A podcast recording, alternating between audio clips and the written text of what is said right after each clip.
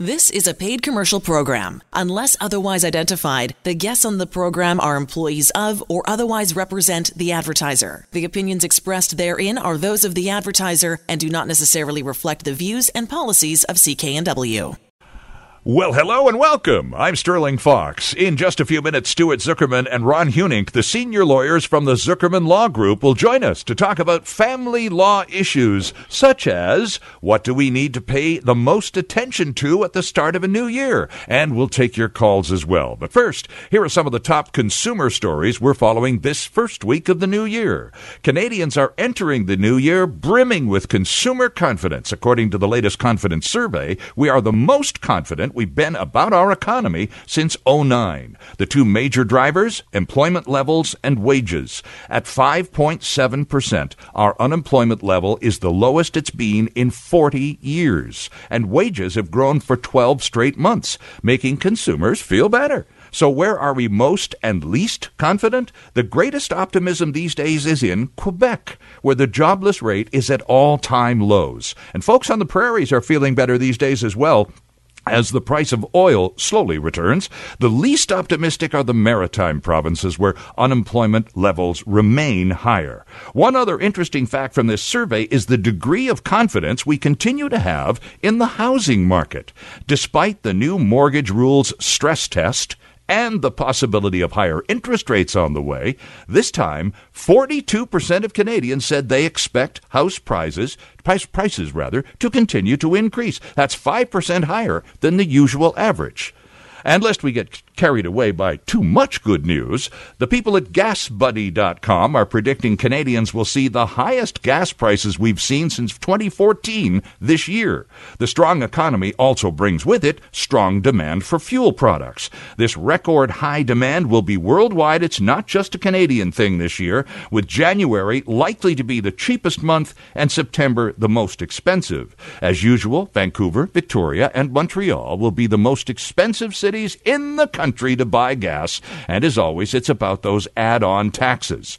Across the country, GasBuddy.com predicts a 5% per liter increase this year. And if their predictions are correct, this year will be the fourth in a row that we're seeing an increasing demand for fuel. No surprises here, but no relief either. And the carbon tax hike of another 1.2 cents per liter kicks in April 1st for all of BC. After what seemed like weeks of shopping, you may be left feeling all shopped out. But the folks at Consumers Report advise if you can stand a little more of it, there are some great deals to be found in January. We all know about January white sales and deals on bedding and linens, and they're still very much around. But TVs and, of all things, exercise equipment are also items that can be picked up at great discounts in January. Treadmills, elliptical exercise, and even bathroom scales can be found at reduced prices these days. And as for buying that new TV, it's the pre Super Bowl discount season for many retailers, and the trick is to do enough homework and shopping around that you actually do find a great deal, and they are out there. Of course, for many of us, the deals may very well be out there. The ability to afford them is not happening right now. At least until we get those Christmas bills taken care of. And about those holiday spending bills, you're feeling out of money and options. Well, almost. You see, in the States, some are putting down a few bucks on tonight's Powerball lottery draw as a possible remedy for those Christmas bills. Jackpot? Oh, $550 million. Remember, though, it's the USA, so your winnings are taxable, uh, taxable rather, so take a third off before starting to count the cash, which would still smooth out all your financial difficulties. Yeah, it's only 210. You can still pop over the line and scoop a ticket in Washington State. The big draw is tonight. And a good news story to begin the new year. Police in Louisiana have arrested one of those Nigerian princes we all make fun of when we talk about online scams. You know, the one where someone poses as a prince who needs to get his money out of his country and promises the victims a piece of the action in return for short term assistance like a loan or money transfer. Sure, it's old, but remember, These bad guys have ripped off thousands of unsuspecting people all over the world. In this case in Louisiana, cops busted a 67 year old man and charged him with 269 counts of wire fraud and money laundering. According to cybersecurity experts, by the way, this Nigerian prince scam and others just like it still represents 51% of all the scams going on around the world at this time. At least there's now one less con man in the game.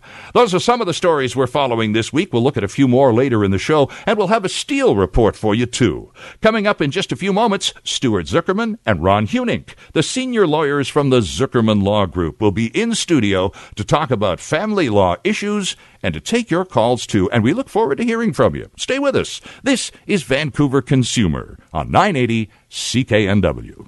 And welcome back to the program on this socked in Saturday afternoon. I'm Sterling Fox, uh, joined in studio by two of the senior lawyers from the Zuckerman Law Group. Always a pleasure to say hello and welcome back to Stuart Zuckerman and Ron Hunink. Gentlemen, welcome. Good to see you again. It's great to be here, Sterling. Good to be here. And Happy New Year to you both, ever ever so belatedly, just a few days into the year. Oh, and with the new year in mind, uh, effective January 1st, have there been any automatic changes to family law in British Columbia? I know we had Medicare premiums uh, altered a little bit. ICBC premiums are going to change a little bit. How about on the family law dossier? Any automatic changes, Stuart, on January 1st? Nothing has really changed specifically uh, in the law uh, as of January 1st. Uh, the only most recent change is that the federal government has issued new child support guidelines with new dollar amounts for various income levels.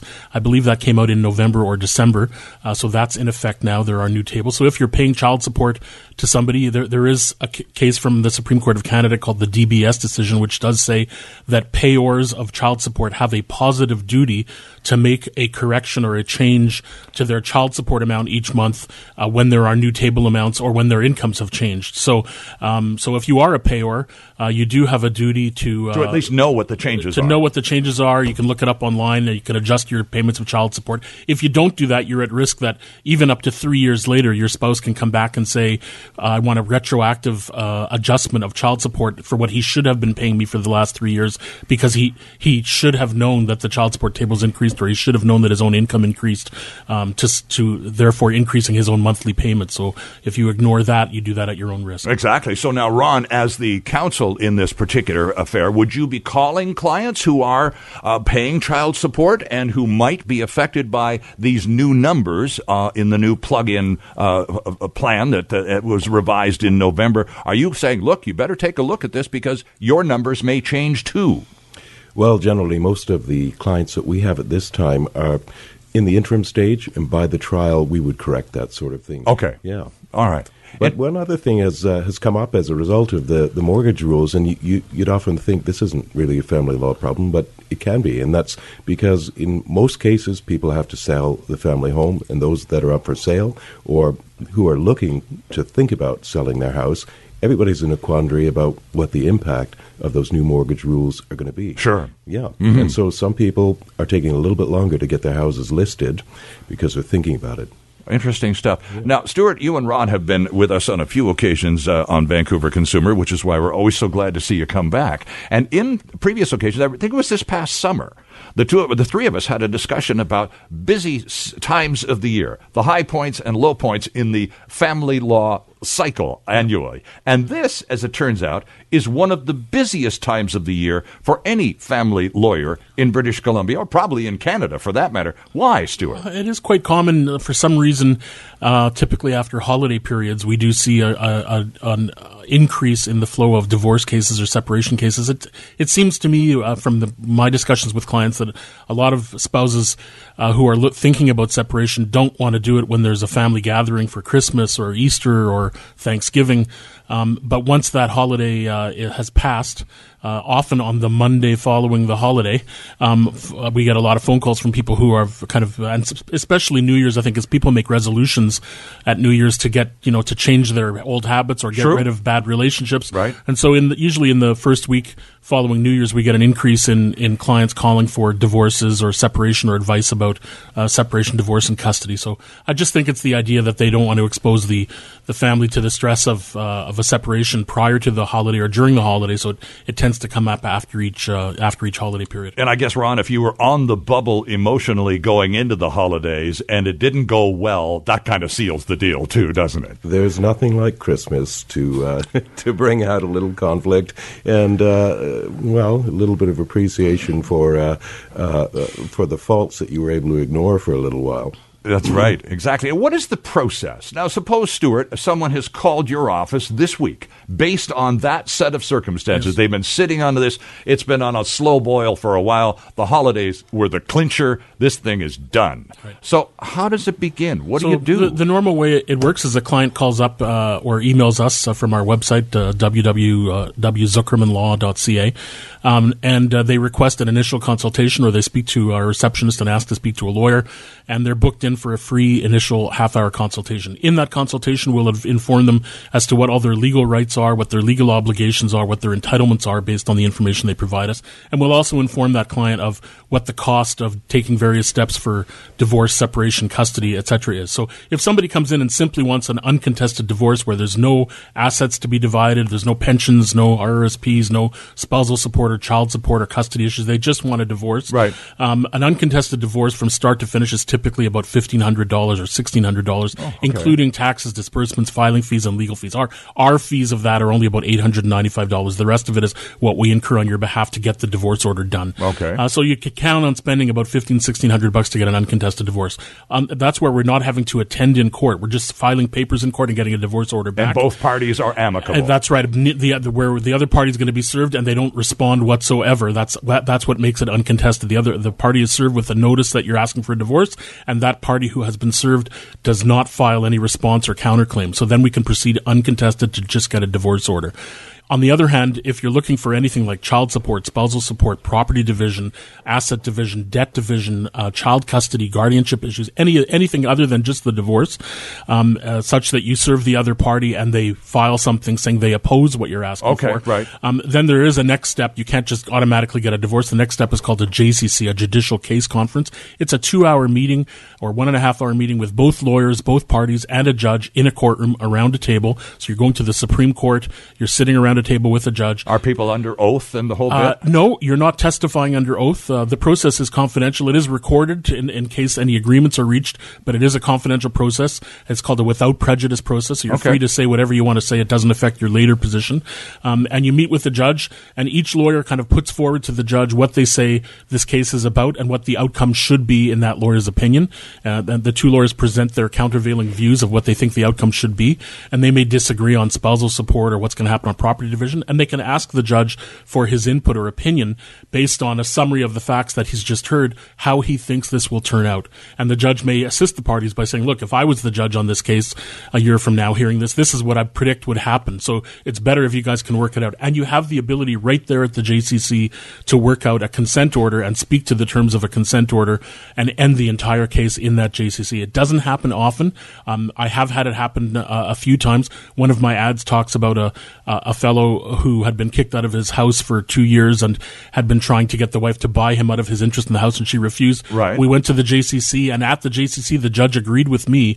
We had a, the valuation of the house at just over two million dollars, and and the wife was earning more money than the husband. And I said to the to the judge and to the wife and her lawyer, look, if we're forced to proceed, not only is he going to get more than a million dollars because the house is worth two point one or whatever, mm-hmm. but also um, you, the wife was earning sixty thousand and he's earning twenty thousand. It's a long term marriage. She's going to pay him spousal support, and he's prepared to walk away today for just the million bucks for just his half of the house. We ended up making an order that day for a million dollars to be paid to the husband. He was paid the next week and the whole case resolved all in a JCC. That's very unusual that right, that happens, right. but it can happen uh, at a JCC. So there, there, in terms, Ron, in terms of the individuals being drawn into the process, the first step is to consult a lawyer. Uh, uh, ZuckermanLaw.ca is a great place to find a good one, uh, and so you have that initial conference, that half-hour opportunity for the person, and I would imagine, Ron, a lot of people in that first half hour are in a pretty much a state of shock They've just disconnected themselves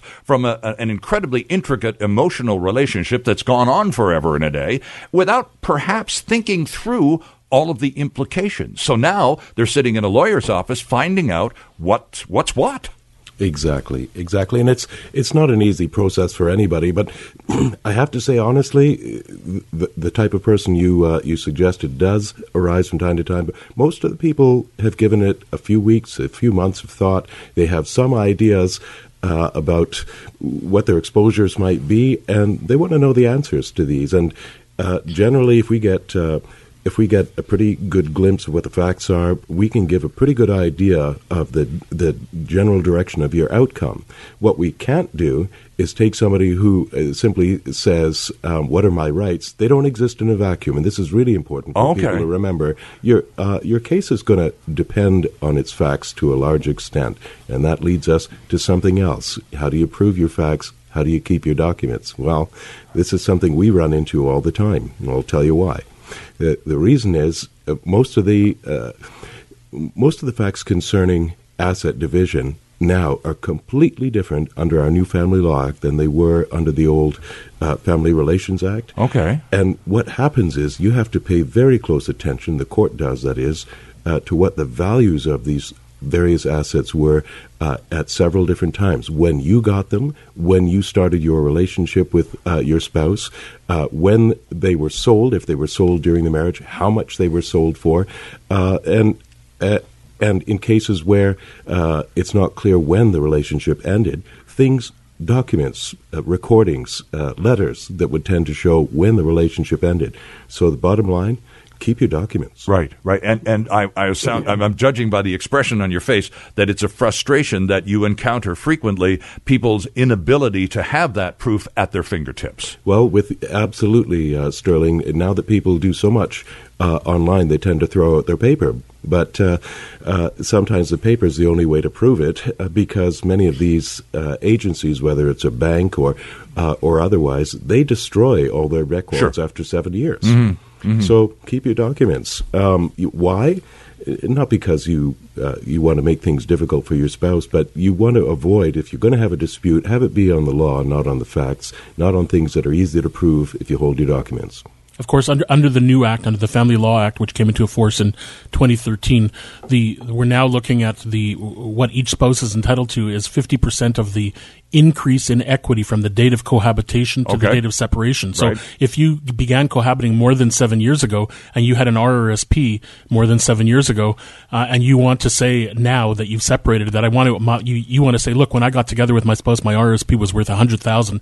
That is separate. It should, it should be excluded from division. It's only the growth in that RRSP. It's now worth, oh, okay. it's now worth 250. So it's only the last 150,000 that's subject to the 50-50 split. Is that the case? That, that is the case. Okay, good. But only if you can prove that you had a hundred thousand in your RSPs on the date of cohabitation. So you need to be able to go back and get bank records uh, or have some other testimony that will convince a court that you in fact had, or your spouse has to agree that they were aware um, that you had that hundred thousand in the RSP when you first met them in order to get that exclusion. So it is important to save your documents and be able to prove those things. Interesting stuff. I want to open up the phone lines because when you fellows arrive on the radio, uh, our our listeners respond vigorously. So let's open up the phone lines now. We're going to take a break at the bottom of the hour for the news, after which we'll take your calls to Ron Hunick and Stuart Zuckerman from the Zuckerman Law Group. 604 280 9898 is the number. 604 280 9898. Yes, it's free legal advice. Of course it is. But again, we're talking on the phone. We can't be too, too specific, but we'll happily take your calls and offer what advice we're able to. I wanted to ask you about restraining orders. It's an uh, unexpected question from me, perhaps, but I keep hearing, well, you know, she had a restraining order against the guy. And then the next thing is, oh, they're not worth the paper they're written on. What's the story with restraining orders? How effective are they? Uh, well, um, the restraining orders are granted if the evidence presented to the court satisfies the court that someone is in need of protection uh, or has a fear of violence from their spouse.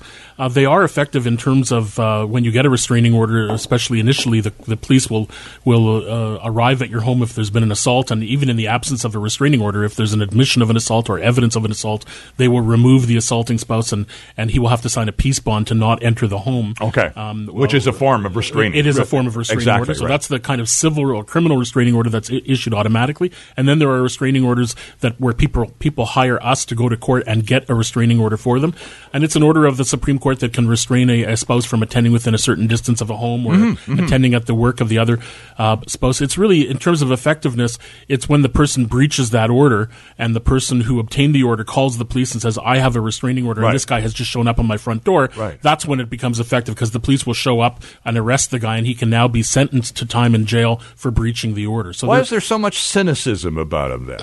Well, the problem is, of course, it's a piece of paper yeah. uh, that that simply tells the husband you are not permitted to attend at this home. Now, if the husband chooses to breach that order and just show up at the home, right. and if he's wielding a knife or a gun, often you know horrible things. I've been involved in two cases where the, sp- the female spouse was murdered uh, by the husband, um, uh, regardless of restraining orders, because it, it's a piece of paper. The sure. husband can still show up and shoot somebody if he chooses to do that. Right. Um, it's just that his his penalty afterwards, his sentencing may be worse if there was a, a previous restraining order that he breached rather than just a crime of passion where he something happened in the heat of the moment. You know, somebody who, somebody who breaches an order is is making a decision to ignore the order of the court, uh, and it makes their the penalty uh, phase worse for them in criminal law. Interesting. I'm glad I asked. Thank you, Stuart. Uh, Stuart Zuckerman and Ron Hunick, the senior lawyers from the Zuckerman Law Group, in studio on Vancouver Consumer, will take your calls right after the news to the bottom of the hour. It is 234. Sterling Fox with you on this socked in Saturday afternoon. Nice and warm, though. No complaints in that department. We're talking with the senior lawyers from the Zuckerman Law Group today on Vancouver Consumer, Ron Hunick and Stuart Zuckerman himself in studio. And of course, we have opened our phone lines at 280-9898. Of course, with the obligatory 604 up front. 604-280-9898. Our lines are open to the lawyers from the Zuckerman Law Group. And we'll start in Surrey. Eileen, thank you for waiting. Hello. Oh, hi, I have a question. My husband is cheating me online, and I would like to know if this kind of evidence would be helpful in my divorce case. Would I be able to get a bigger share of assets? Uh, well, it's a common question that we get uh, from spouses who uh, say, I have proof that my spouse is cheating on me, um, and what's the impact of that? Uh, and, and the answer is that um, uh, often it has very little, uh, if any, impact on anything of substance. A, a, a cheating spouse, if you have proof of uh, of uh, an adulterous affair if it's admitted or it's proven uh, almost beyond a reasonable doubt that that uh, that your partner has had intercourse with another uh, adult. That can that can speed up the granting of the divorce because it's a ground for divorce. So you can get your divorce quicker rather than the normal one year separation. You may be able to get your divorce in six months or three months um, uh, if you have proof of the adultery. But other than that it the the divorce act and the family law act both have provisions in them which say that the court is not permitted the judge who hears the case is not permitted to consider conduct of a spouse when dividing assets or awarding spousal support or child support or custody or guardianship of children. So the fact that your spouse has cheated on you has no impact on custody, guardianship, property division, spousal support whatsoever, no matter what level of proof uh, you have that it took place, because it's considered moral conduct.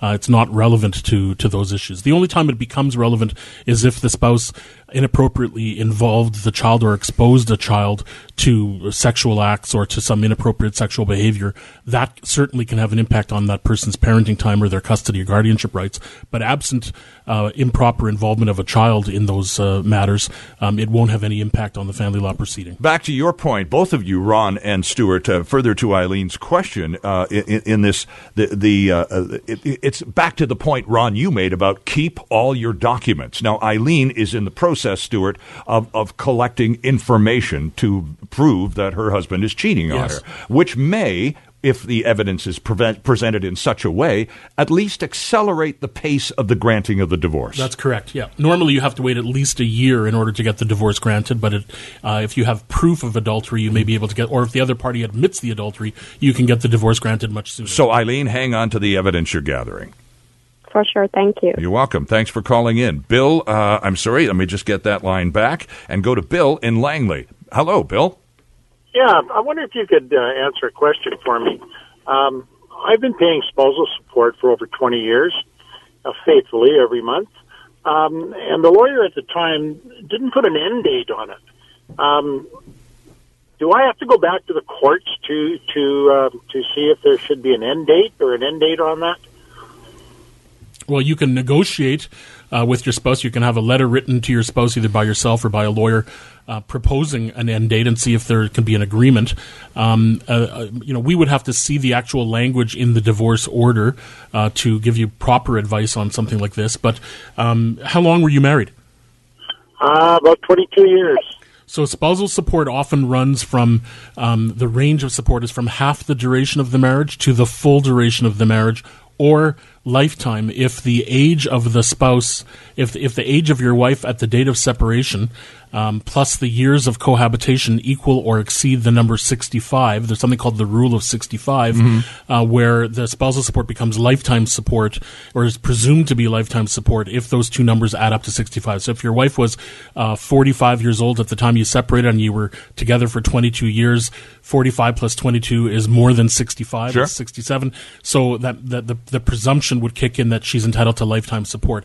But, but spousal support uh, depends on on a number of factors. The, if you came to us now, we would want to see the language in the order. We would want to know what your wife's income is, and if you didn't know it, we could write her a letter demanding that she can make financial disclosure, and she would have an obligation to provide financial disclosure.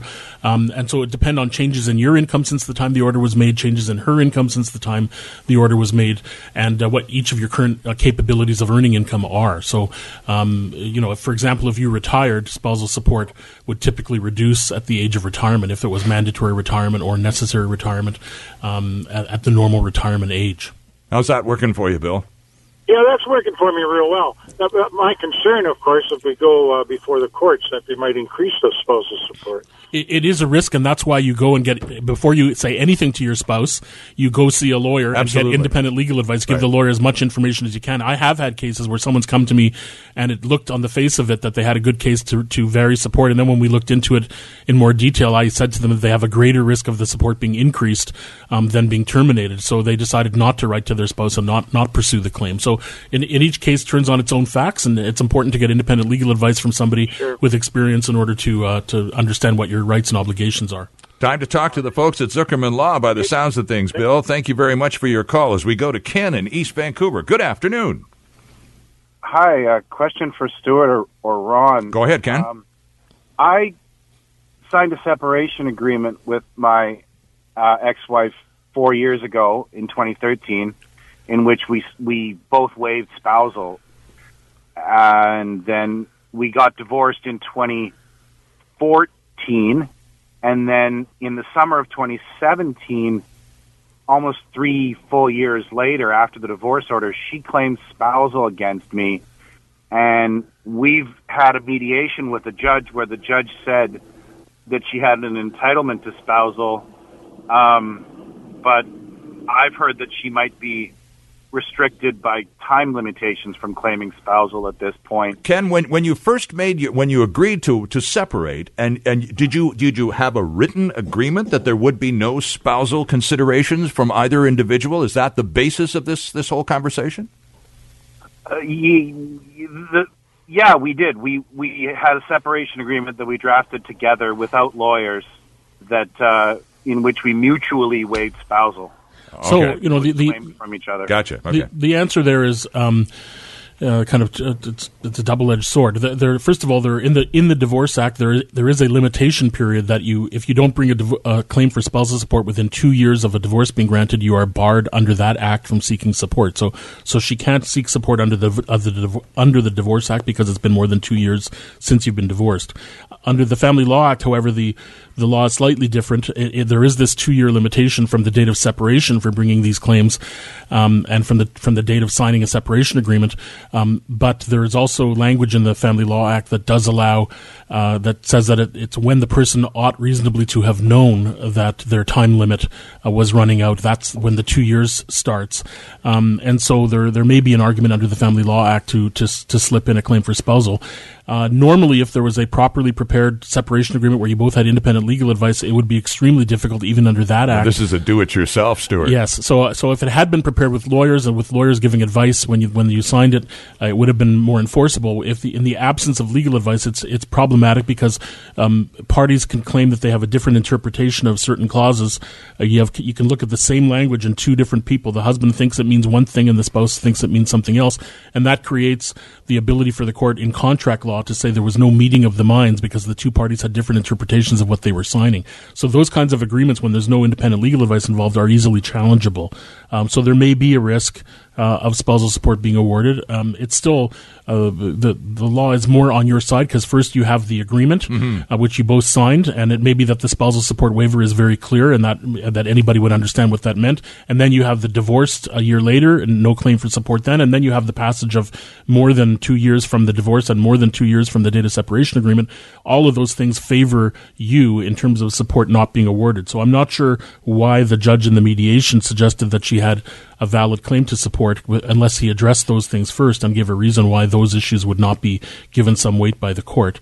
Uh, but but it is possible that she'd have some claim. Again, the best thing to do would get indep- would be now to get advice of a lawyer um, and uh, and see what uh, what the lawyer can uh, come up with in terms And, of and again, uh, again, Ken, gather up all of those documents, including the do, the DIY uh, agreement that you and your spouse uh, um, f- wrote up years ago. And uh, again, uh, ZuckermanLaw.ca is the, the website. They have offices on 152nd Street in Surrey and uh, downtown on Mainland Street here in Vancouver. Uh, the Zuckerman Law people would be happy to see you. And again, the more, I guess, Ron, for even these uh, initial half hour con- conversations that you have at no charge, uh, it's still advisable that people show up for this, the, this chat armed to the teeth with as much information about themselves and their predicament as possible. Absolutely, and and Ken's case is an excellent illustration of why uh, you would need to act sooner rather than later. Sure. Uh,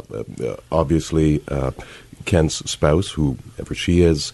Uh, is is going to be hard done by uh, just by operation of law. Uh, so starting earlier is better in terms of getting your advice.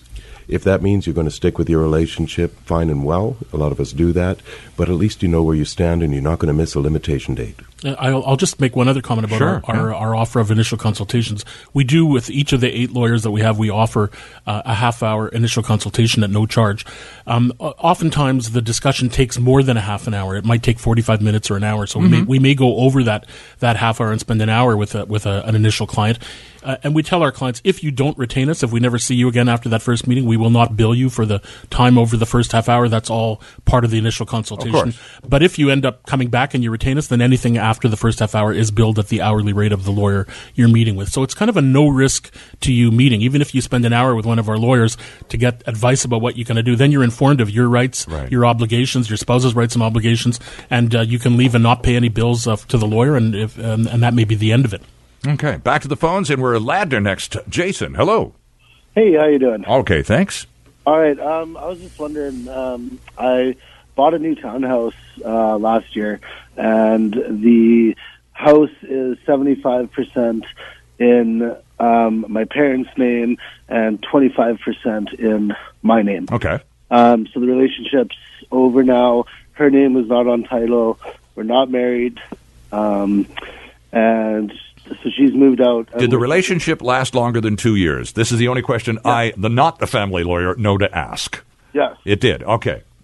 Go ahead then, Jason. Yeah, and so yeah, so she's moved out, but she's coming saying that she is entitled to a lot more, and I don't know what she's entitled to. So, So, do so you? the, the the presumption under the Family Law Act is that she's entitled to fifty percent of the increase in your share of the equity. So you have a twenty five percent stake in the equity.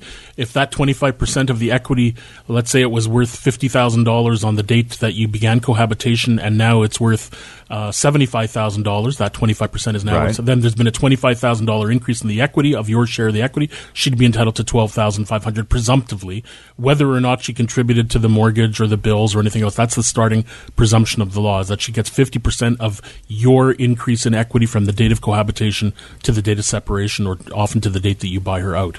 Um, so, so she does have an entitlement, but it's limited to a to half of whatever your increase in equity has been from the date of cohabitation onward.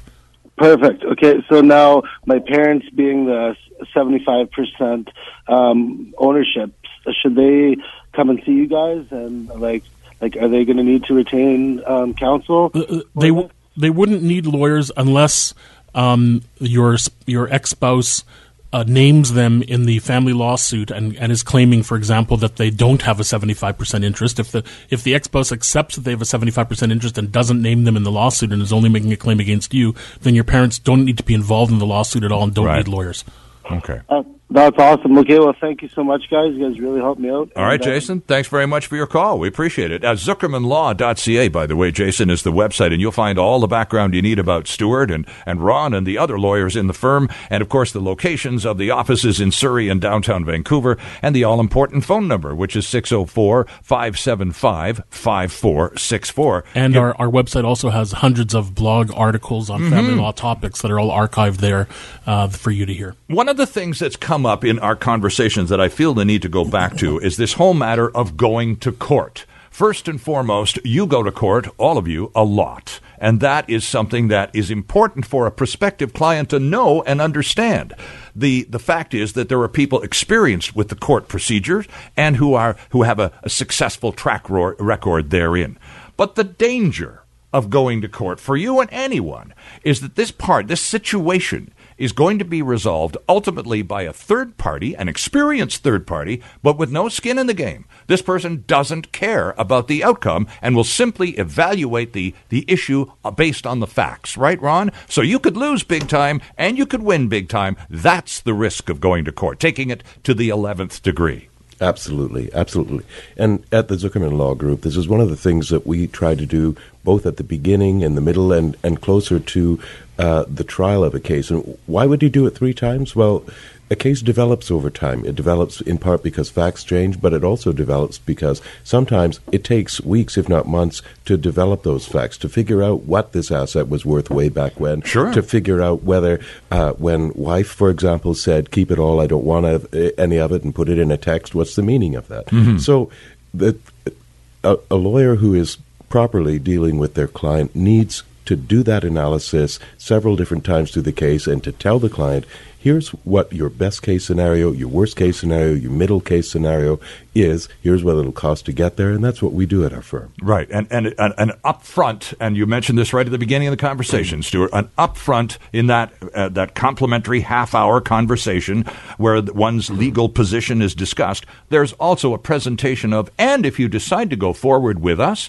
here's what it's going to cost you to do this, this, and Th- this. That's right. You're we'll, very upfront about we'll this. We'll go through the various uh, litigation steps and what each step costs and what the risks are at each step and what and also the risks of a cost award. If you're taking an un, unreasonable position and you go to court and lose the court may award costs to the other party. Absolutely. We'll talk about that with with uh, potential clients. Um, that, that's one of the things from the beginning of my career very in, in my in my very before I even became a lawyer while I was in the the bar admission course we had somebody from Victoria uh, come uh, from the law uh, the law society and give us a talk about uh, the the most common complaints to the law society about lawyers. And one of the most common complaints is that most lawyers at that time, uh, this was 1988 uh, that I was in the bar course, uh, a lot of lawyers um, would say to a client, you know, I need a three thousand dollar retainer or I need a five thousand dollar retainer, and my hourly rate is two hundred dollars an hour, right. and that's all they'd say. And the lawyer, the client would hand over three or four or five thousand dollars, and then months later they'd get a bill saying they owe twenty or thirty or forty thousand dollars, and the five thousand has been spent. Right. And they'd complain to the law society because they weren't told what they were gonna what was gonna be spent. So they they drummed in our head, and I've from the, my first day of practice and in my very first meetings with all my clients, I always say, "This is my hourly rate. This is what it's going to cost me to first start out writing a letter. This sure. is what it's going to cost to start a lawsuit. This is what it's going to cost to run the judicial case conference, which is mandatory under mm-hmm. the law. This is what it's going to cost if we have to spend a day in court for a chambers application on interim support or interim custody. Here's what you're looking at if you have to go to a trial. Here's the range you might spend on in legal fees for a trial. So all that stuff uh, is discussed up front by our lawyers with clients. So no, there's no surprises. The last thing we want is a client to, at the end of the day, say, "I had no idea this was going to cost me this much money." We we we tell them up front um, what the range of fees is going to be for each step of the process. Right. And, and final question to you, Ron, and we've been down this particular short street a few times. Anger is not should not ever be the dominant emotion in executing the divorce process. Yes, there's anger and frustration and, and a lot of pent up emotion, but that can't be the guiding emotion eh, or the guiding point from which everything takes place. Absolutely. And even for people who don't have children, there's always going to be some times where you, when you're going to run into each other. But if you do have children, look, uh, try to run your case, and we encourage our clients always to do this. Try to run your case in a way that will not build up unnecessary resentment that you and your ex have to live with for years and years. Mm-hmm. Good points. Stuart Zuckerman and Ron Hunink, the senior lawyers from the Zuckerman Law Group. Always a pleasure, gentlemen. I note that you're coming back in a couple of months, and I know our listeners will look forward to that date as much as I do. It's always a real treat to have you come in. The phones get busy, and I always learn something. Thank you both very much. Pleasure to be here. Thanks. A pleasure. We're back with more right after this. And welcome back to the program. And once again, our thanks to Stuart Zuckerman and Ron Hunink from the Zuckerman Law Group for another informative visit. They'll be back with us in the first week of March. And thanks for your calls, too. They really make a difference. Next week, our friends from BC Perio will join us for their first visit of the new year with an update from the fast paced world of modern dentistry. And they'll take your calls, too. And it always gets busy when they're in studio. Time now for the Steele Report. And today, Linda is with us to talk about healthy eating tips for 2018. I'm Linda Steele, and this is your Steele Report. It's a new year, and for a lot of people, that means time to begin a new diet. A big trend recently in the world of dieting includes eating lean poultry and fish in moderation, whole grains, and a bunch of veggies and fruit. That, according to a recent study by U.S. News and World Report. But while vowing to get fit and healthy is a popular way to kick off the new year, dietitian Heidi Bates has some tips so that even if you're not able to follow a specific diet to a T, you can still practice good habits like preparing your food for the week in advance, for example. Bulk cook some soups or some chilies and freeze pieces so that you're not having to figure out what to eat at 5 o'clock in the evening. Cut up some vegetables on the weekend and put them in little bags because no one's going to do this. You're tired after work. She adds that when trying to maintain a healthy lifestyle and eating right, simplicity is key. Make the healthy choice be the very easiest possible choice that you can by doing a little bit of pre prep. It will serve you very well and make your life a lot easier as well, way less stressful. So keep things simple. Because as Bates says, nobody wants to put in the effort, especially at the end of a long day. I'm Linda Steele, and that's your Steele Report. Thank you, Linda. Steele and Drex, weekdays 2 to 6, right here on 980 CKNW. Time for a couple more consumer quickies before we go. This is good news for white knuckled flyers and all travelers. Last year was the safest year ever for commercial air travel. The Aviation Safety Network, one of the agencies reporting this week, said there were no commercial passenger jet, rather passenger jet fatalities in 2018, making it the the safest year for aviation ever. Last year wasn't completely accident free, but the accidents that did happen involved either cargo planes or turboprop aircraft. Over the past two decades, aviation deaths around the world have been steadily falling, and here's hoping last year's safety record is eclipsed by this year's. And here's another record we broke last year. Canadians purchased over 2 million vehicles for the first time, thanks to record sales of light trucks. New vehicle sales hit a record five, fifth year in a row with 2.04 million units sold, a 5% uh, increase from the previous year. Sales were a bit off in November and December, and car sales were down overall, but it was pickups and other light trucks that made the difference with nearly 1.4 million of them sold last year. Ford was the sales leader, GM close behind in total volumes. And finally, as if the pressure of showing up at a gym to begin that resolution fitness program isn't enough, there's a gym in New York that's offering those programs for people who want to exercise in the buff. Yes, friends, it's time for naked workouts from a company that claims to have Tom Cruise and Sandra Bullock among its famous clients. This cheeky approach to exercise is all about allowing the skin to breathe and more endorphins to be released due to sunlight. Say Hanson Fitness, their class options, men, women, or co-ed. And if the nudity thing is just way too much, they say you can wear nude colored underwear instead. Feel better now?